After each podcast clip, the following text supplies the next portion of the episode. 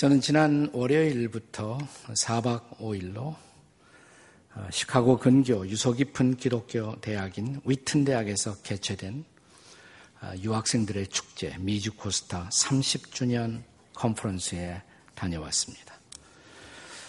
지금으로부터 30년 전 어, 제가 미국 워싱턴 지구촌 교회에서 목회할 때 당시 미국 전역에 흩어진 한국 유학생들에게 그리스도의 복음 안에서 영적인 부흥을 경험하게 만들고 또 그들이 공부하고 있는 학문적 탐구가 조국과 하나님 나라에 유익하도록 유학생들을 돕고자 하는 비전으로 시작된 모임이 30주년을 맞이했습니다. 당시 전 교인들이 총동원되어서 미 전역에서 오는 이들의 비행장 픽업 서비스를 하고 그리고 워싱턴 근교 1시간 반 떨어진 서밋 레이크 수양관까지 우리 한국 사람들은 김치 없이는 못 살기 때문에 교인들이 매일 저녁 김치를 퍼나르고 그리고 수양회가 끝난 후에는 워싱턴 관광 서비스를 학생들에게 하면서 이 모임이 시작되었습니다. 이번 30주년에 그 지나간 30년 전 코스타 첫 번째 모임에 여러 가지 광경들을 찾아서 전시를 했는데 그 중에 보니까 포스타가 이렇게 있어서 아주 감개무량했습니다. 왜냐하면 이 포스타는 제 아내가 디자인했기 때문에 그렇습니다. 네. 제목을 보시면 우리는 어디로 이렇게 되어 있고 코스타라는 단어 로고에 보면 O자에는 한국 국기가 들어있고 A자에는 미국을 상징하는 별이 들어가 있는 것을 볼 수가 있습니다. 86년입니다. 그 아래 강산안에 보면 첫 번째 코스타 모임을 저와 또 홍정길 목사님과 또 IBF 총부를 지냈던 송인규 교수가 아, 섬겼던 그 기억이 새로워졌습니다.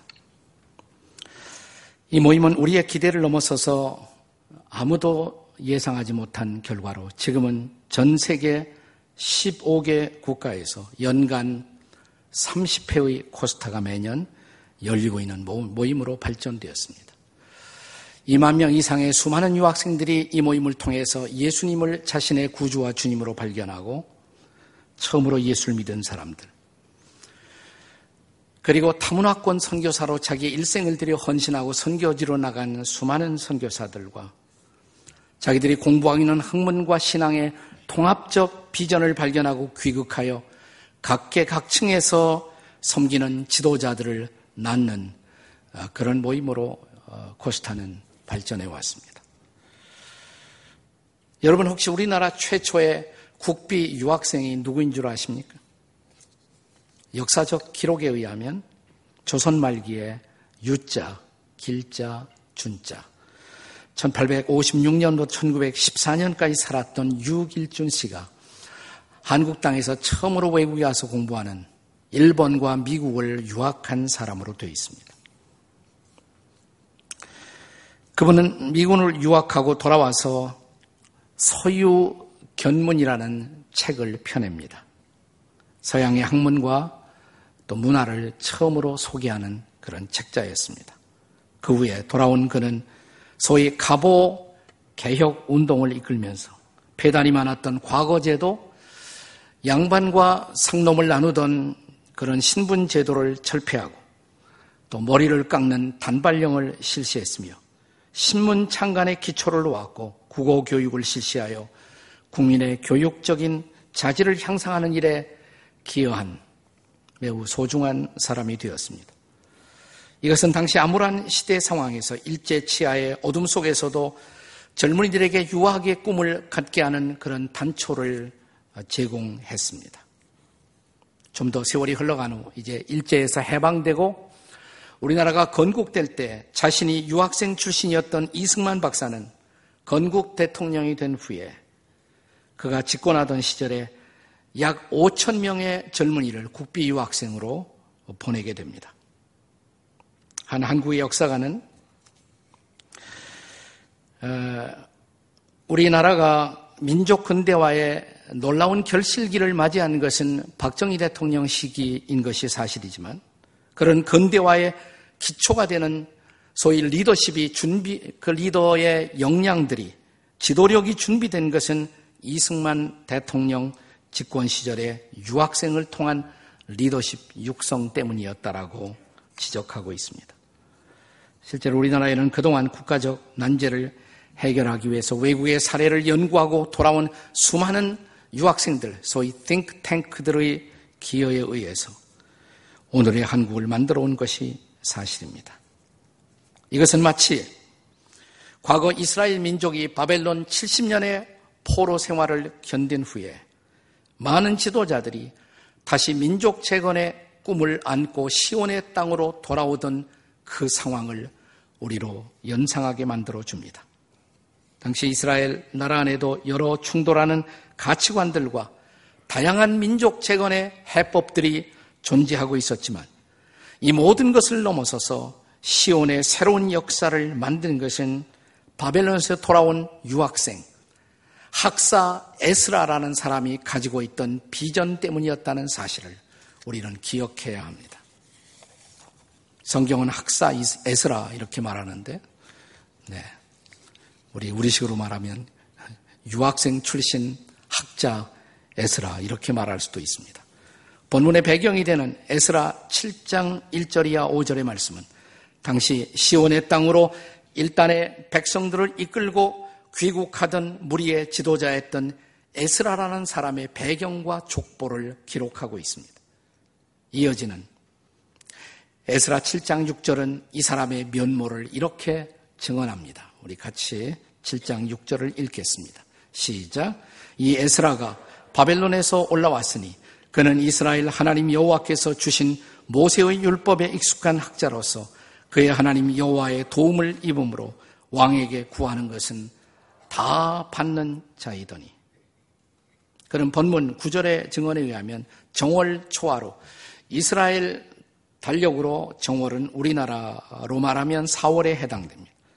4월에 바벨론을 떠나 다섯째 달 우리 달력으로 8월에 예루살렘으로 돌아왔다라고 기록합니다. 때는 주전 BC 458년 적어도 14주간 이상의 여행길 1440km에 달하는 대장정의 길을 통과해서 때로는 시골길, 때로는 험한 광야를 지나면서 에스라 일행은 드디어 꿈에 그리던 시온의 땅에 귀환하게 된 것입니다. 이런 여정을 통해 고국에 돌아오고 있었던 에스라의 마음속에는 중요한 결심이 있었다라고 성경은 기록합니다. 우리는 본문 10절에서 그가 결심했던 내용을 알 수가 있습니다. 바로 그 결심 속에 에스라가 생각한 민족 재건의 비전이 들어 있습니다. 그의 나라의 미래가 들어 있었던 것입니다. 아말로 바벨론에서 돌아오는 많은 지도자들이 있었는데 그 중에 어떤 지도자는 새로운 정치의 비전을 가지고 돌아오고 있었고 어떤 지도자는 교육 입국의 비전을 가지고 돌아왔을 것이며 또 어떤 지도자는 경제적 부국을 꿈꾸는 자본의 비전을 가지고 돌아왔을 것입니다. 또 어떤 지도자들에게는 문화적인 새로운 비전을 갖고 나라를 새롭게 하고자 하는 뜻을 가지고 돌아오고 있었을 것입니다. 그런데 에스라에게는 이 모든 것보다 더 중요한 비전이 있었습니다. 저는 에스라의 비전을 한마디로 토라 비전 혹은 말씀 비전 이렇게 부르고 싶어요.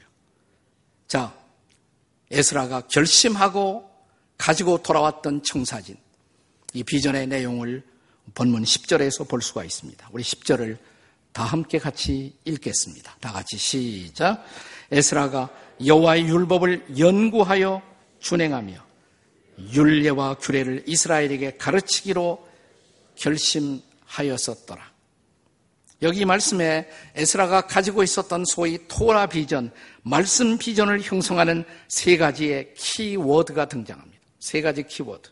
첫째는 연구하며, 둘째는 준행하며, 세 번째는 가르치기로 라는 세 단어를 주목해 보십시오.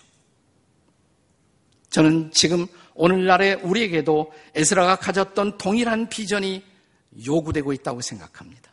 자, 그렇다면 한때 한 역사의 새로운 놀라운 변화를 가져왔던 에스라의 비전, 이 비전의 정체는 무엇일까요?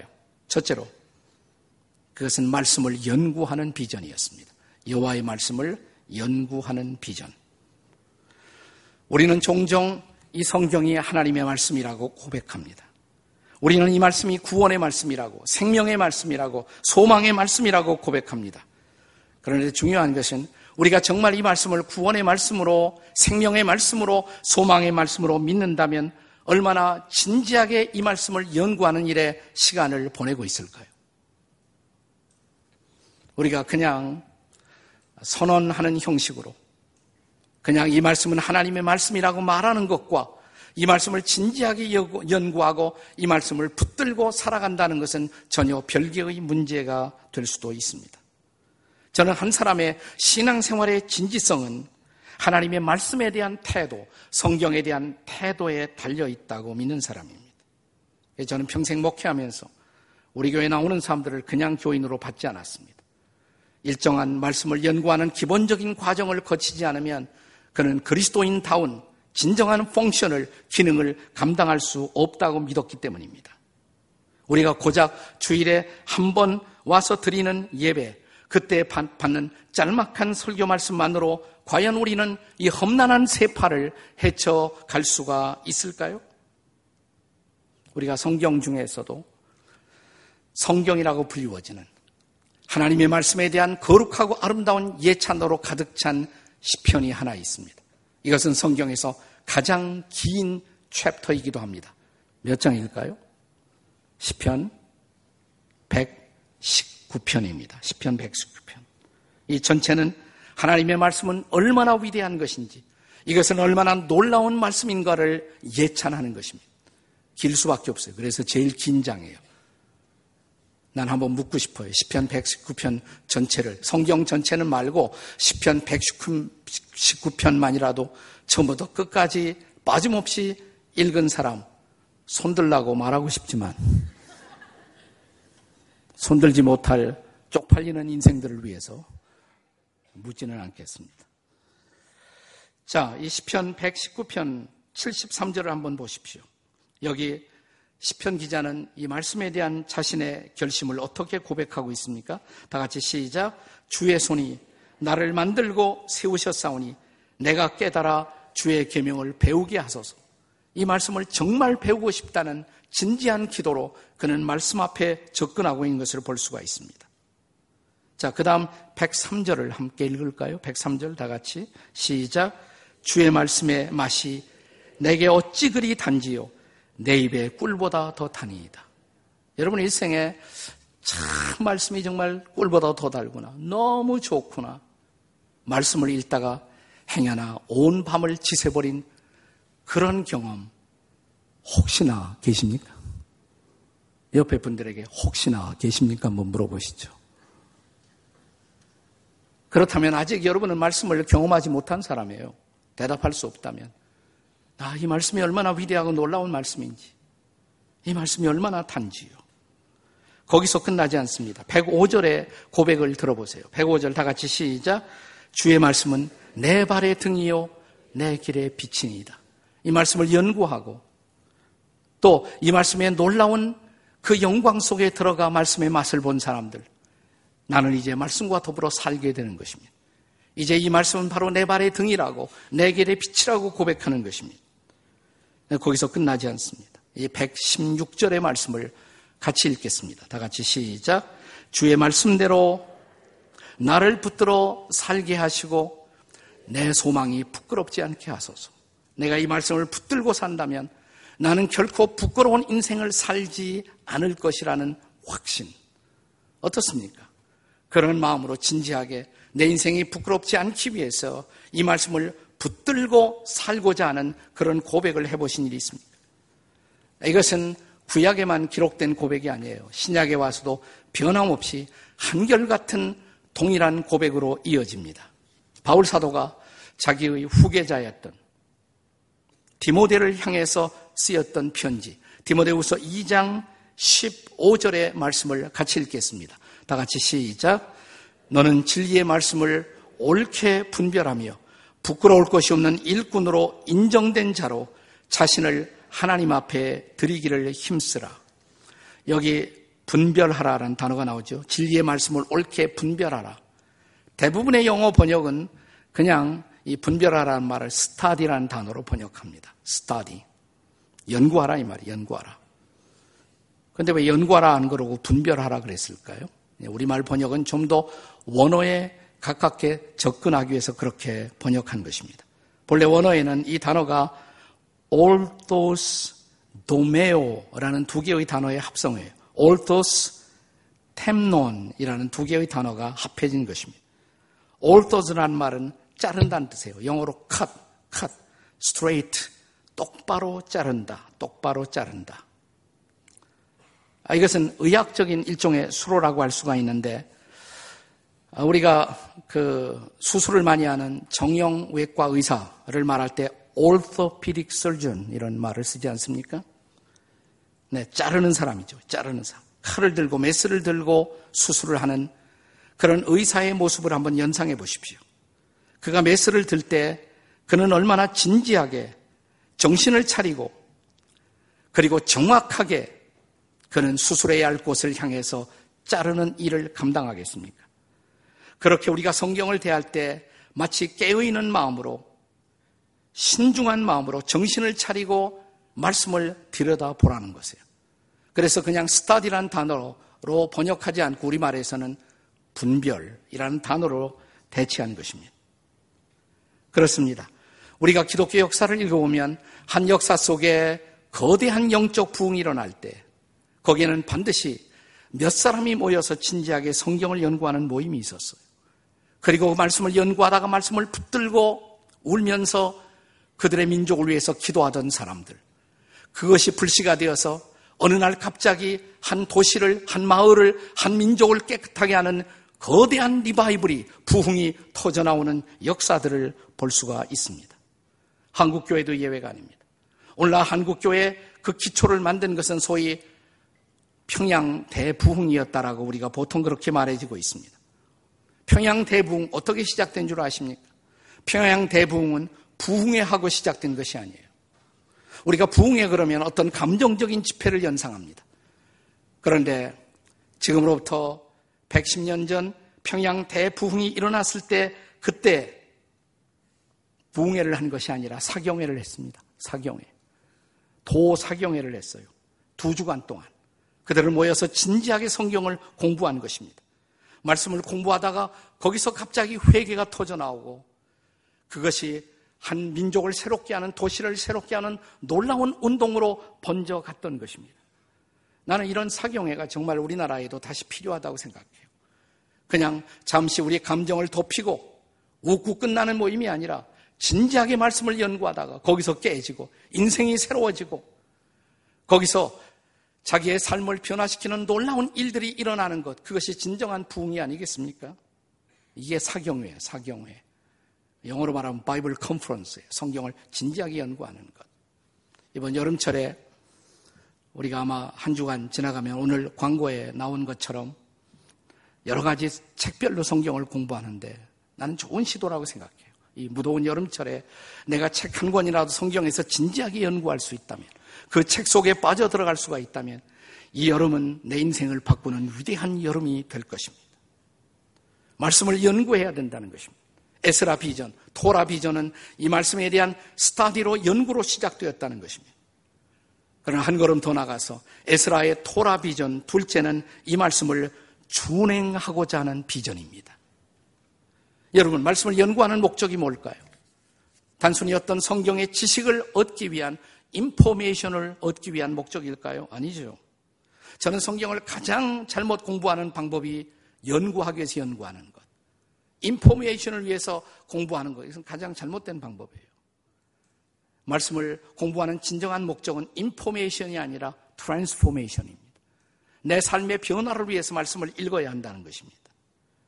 그러기 위해서는 다시 말하면 이 말씀대로 살기 위해서 말씀을 공부해야 한다는 것입니다. 달리 말하면 지키기 위해서 우리는 이 말씀을 연구할 수 있어야 한다는 것입니다. 여러분에게 조금 전에 소개했던 말씀에 대한 위대한 예찬의 시편, 시편 119편을 보면 이 말씀에 대한 성도들의 하나님의 백성들의 합당한 반응으로 이 시편 119편의 긴 시편이 지속적으로 강조하는 단어가 뭘까요? 지킨다라는 고백입니다. 자, 4절 보세요. 시편 119편 4절. 다 같이 읽겠습니다. 시작. 주께서 명령하사 주의 법도를 잘 지키게 하셨나이다. 17절을 보실까요? 17절 시작. 주의 종을 후대하여 살게 하소서. 그리하시면 주의 말씀을 지키리이다. 33절을 읽겠습니다. 시작. 여호와여 주의 윤례들의 도를 내게 가르치소서 내가 끝까지 지키리이다. 34절을 보겠습니다. 다 같이 시작. 나로 하여금 깨닫게 하여 주소서 내가 주의 법을 준행하며 진심으로 전심으로 지키리이다. 44절. 다 같이 시작. 내가 주의 율법을 항상 지키리이다. 영원히 지키리이다. 계속적으로 반복되는 중요한 단어 뭐죠? 지키겠습니다. 전심으로 지키겠습니다. 항상 지키겠습니다. 끝까지 지키겠습니다. 영원히 지키겠습니다. 이것이 말씀을 읽는 사람들의 정당한 모티브, 태도였다라는 사실입니다. 사도 요한도 종말의 계시를 요한 계시록에서 주면서 계시록을 대하는 태도가 뭐냐? 계시록을 통해서 미래에 무슨 일이 일어날까 알기 위해서 이 성경을 읽어서는 안 된다라고 말합니다. 많은 사람들이 요한계시록을 잘못 읽고 있단 말이죠. 그 성경을 읽는 기본적인 태도, 말씀을 받는 기본적인 태도가 계시록 1장 3절에도 어떻게 강조됩니까? 다 같이 읽겠습니다. 시작. 예언의 말씀을 읽는 자와 듣는 자와 그 가운데 기록하는 것을 지키는 자는 복이 있나니 때가 가까움이라. 이 말씀을 지킬 때 비로소 이 말씀이 복이 된다는 것이에요. 그렇습니다. 말씀은 지킬 때만 이 말씀이 삶으로 옮겨질 때만 이것이 축복이 되고 능력이 될 수가 있다는 것입니다. 저는 부족하지만 평생 말씀 사역을 하면서 특별히 설교 준비를 할 때 늘 생각하는 것이 하나 있습니다. 이 말씀을 내가 성도들에게 설교해야 할이 말씀을 내가 지키고 있는가? 내가 지킬 수 있는 말씀인가? 나도 지킬 수 없는 말씀을 내가 설교하고 있는 것은 아닐까? 저는 설교할 때 중요한 원칙이 있습니다. 이 말씀 앞에 내가 먼저 은혜 받지 않으면 내가 설교할 수 없다는 것입니다. 이 말씀을 묵상하며 이 말씀을 붙들고 이 말씀이 내 삶 속에 적용될 수 있을 때 비로소 이 말씀이 성도들과 나누어질 가치가 있다는 것이 말씀을 묵상하는 중요한 저의 원칙이었습니다. 제가 나이가 64세가 되었을 때 우리 교회 평신도 몇 분이 저를 지도자 몇 분이 찾아오셨습니다. 목사님, 정말 내년에 65세 은퇴하십니까? 제가 주일 예배 시간에 저는 65세 은퇴하겠다고 공적으로 공언을 했으니까 약속을 지켜야지요. 그랬어요. 그랬더니 한 분이 말하기를, 목사님, 그때 목사님 얘기하신 거 기억하는 사람 아무도 없어요. 제가 그랬습니다. 아니, 여러분이 기억하니까 지금 찾아온 거 아니냐고. 그러니까 또 한 분이 말하기를, 목사님, 우리 교회는 목사님이 설교 안 하면 큰일 나는 교회예요. 목사님 70세까지 설교해야 돼요. 그때 제가 이런 대답을 했습니다. 물론 70세까지 설교할 수도 있겠죠.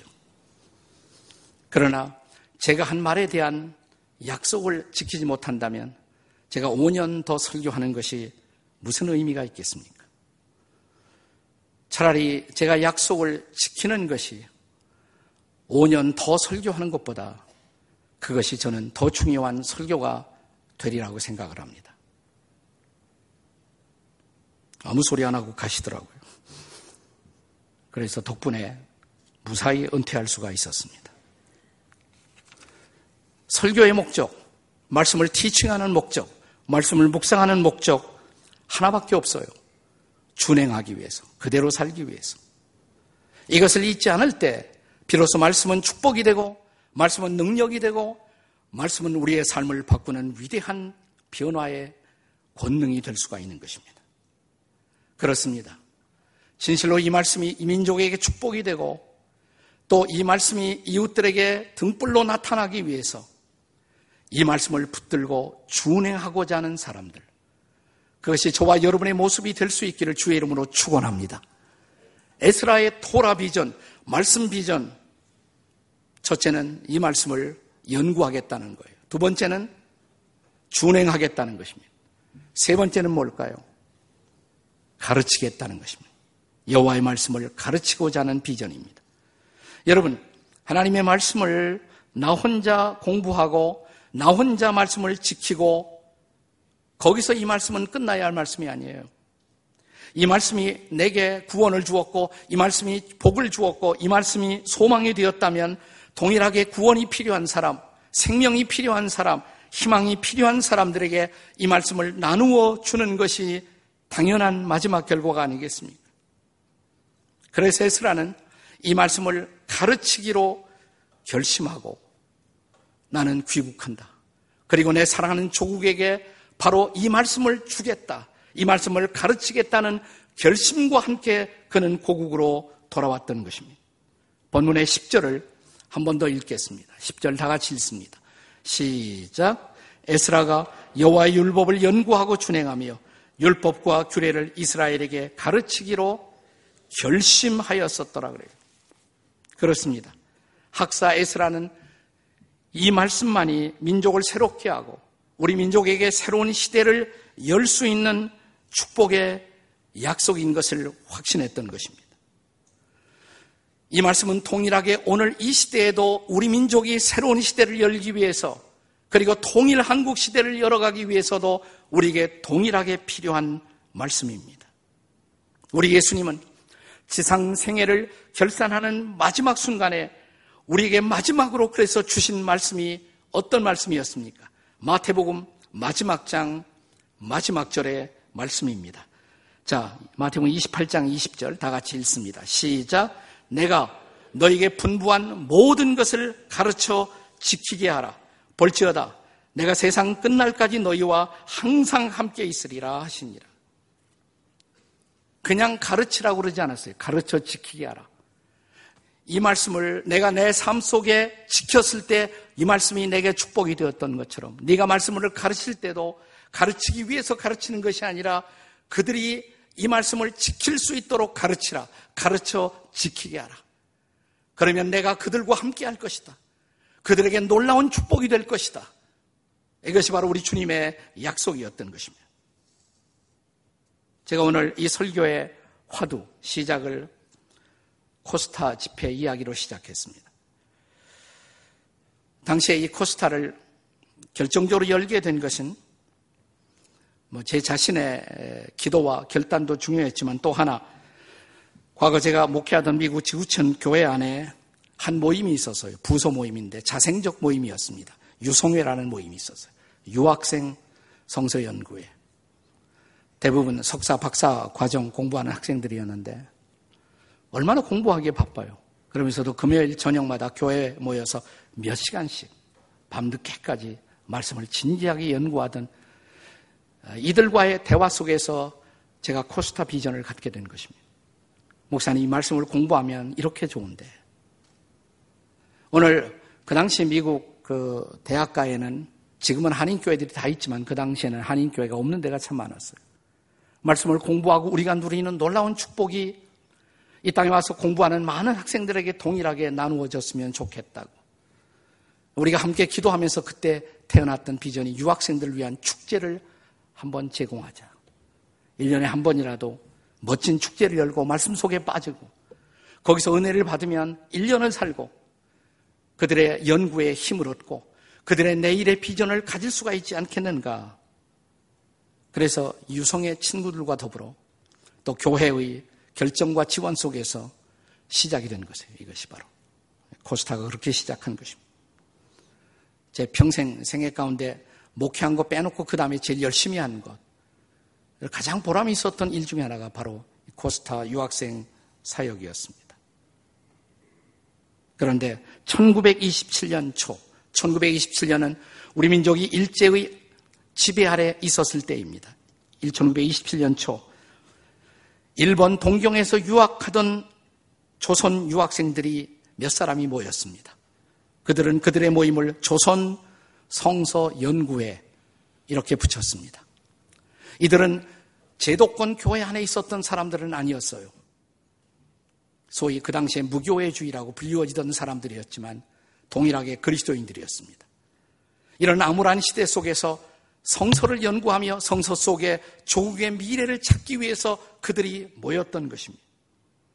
그 자리에 참석했던 사람들 가운데는 김교신 선생, 또 함석헌 선생, 송두영 씨, 이런 분들이 바로 조선 성서 연구회의 멤버들이었습니다. 이들은 나중에 귀국해서도 이 모임을 이어갔습니다. 성경을 연구하는 모임을. 그러면서 한 달에 한 번씩 그들은 잡지를 출간했습니다. 이 잡지의 이름을 그들은 성서 조선 이렇게 불렀습니다. 이 잡지에 실린 글 가운데 그 당시 사람들의 마음을 뜨겁게 울렸던 글 중에 하나가 나중에 큰 책으로 묶여지는데 그것이 함석건 선생의 성서적 입장에서 본 조선의 역사, 이것은 나중에 뜻으로 본 한국 역사라는 책으로 출간이 됩니다. 이 잡지가 1942년, 45년 해방을 3년 앞둔 지점까지 계속 성경 연구 모임과 이 잡지의 출판이 이어졌어요. 근데 1942년에 폐간이 됩니다. 김교신 선생이 이 잡지의 겉장에 썼던 권두원이 화를 가져왔던 것입니다. 이런 글을 쓰셨어요, 그분이. 지나간 추웠던 겨울에 연못가에 있었던 개구리들이 얼어 죽은 일이 있었는데 그 중에 보니까 다행히 죽지 않은 두어 마리가 있었다고. 아, 전멸은 면했다. 아직도 우리에게 희망이 있다고. 네, 일제 경찰들은 이것이 한국의 미래에 대한 상징이라고 생각했고 그래서 이 잡지를 폐간했던 것입니다. 잡지는 폐간되었지만 그들은 이 모임을 없앴지만 그러나 성서의 말씀은 살아 움직였고 마침내 이 말씀 속을 붙들고 기도하던 우리 민족에게 하나님은 해방이라는 축복을 가져다 주신 것입니다. 성서가 조선의 희망이라는 비전 때문에 마침내 저는 민족 해방과 그리고 건국 한국의 새로운 역사가 시작되었다고 저는 믿어요. 이 성서 조선의 비전, 이것은 다시 한번 우리에게 필요한 비전이 아닙니까? 오늘처럼 암울한 시대에 만약 우리가 진지하게 통일 한국의 미래를 찾기 위해서 우리들이 모여 말씀을 공부하기 시작한다면, 그리고 말씀 속에 하나님의 음성을 듣고자 한다면, 무더운 여름철이지만 이 여름철에 내가 성경 책 한 권이라도 제대로 띄워보자. 이번에 우리 성경 연구 프로그램, 교회 사는 이 프로그램의 시작을 계기로 해서 내가 여름철에 한 권이라도 이 말씀 속에 깊이 들어가 보자. 그리고 기도할 수 있다면 나는 우리들의 영혼이 다시 살아나는 놀라운 부흥을 경험하게 될 것이라고 믿습니다. 우리가 살면 가정이 살 것입니다. 가정들이 살아나면 우리 민족도 살 것입니다. 우리는 새로운 미래를 볼 것입니다. 이 한국을 다시 한번 하나님의 말씀 위에 세우는 작업. 그리고 말씀의 위대한 축복이 우리의 마음을 사로잡을 때 사랑하는 여러분, 우리는 새로운 민족의 내일을 보게 될 것입니다.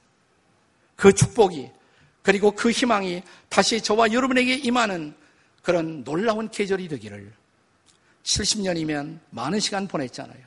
이제는 달라졌던 민족들이 다시 말씀 안에서 하나이 되는 놀라운 은혜를 주시기를 이 말씀 안에서 그런 미래를 보는 놀라운 비전이 이 땅에 임하기를 주의 이름으로 축복합니다.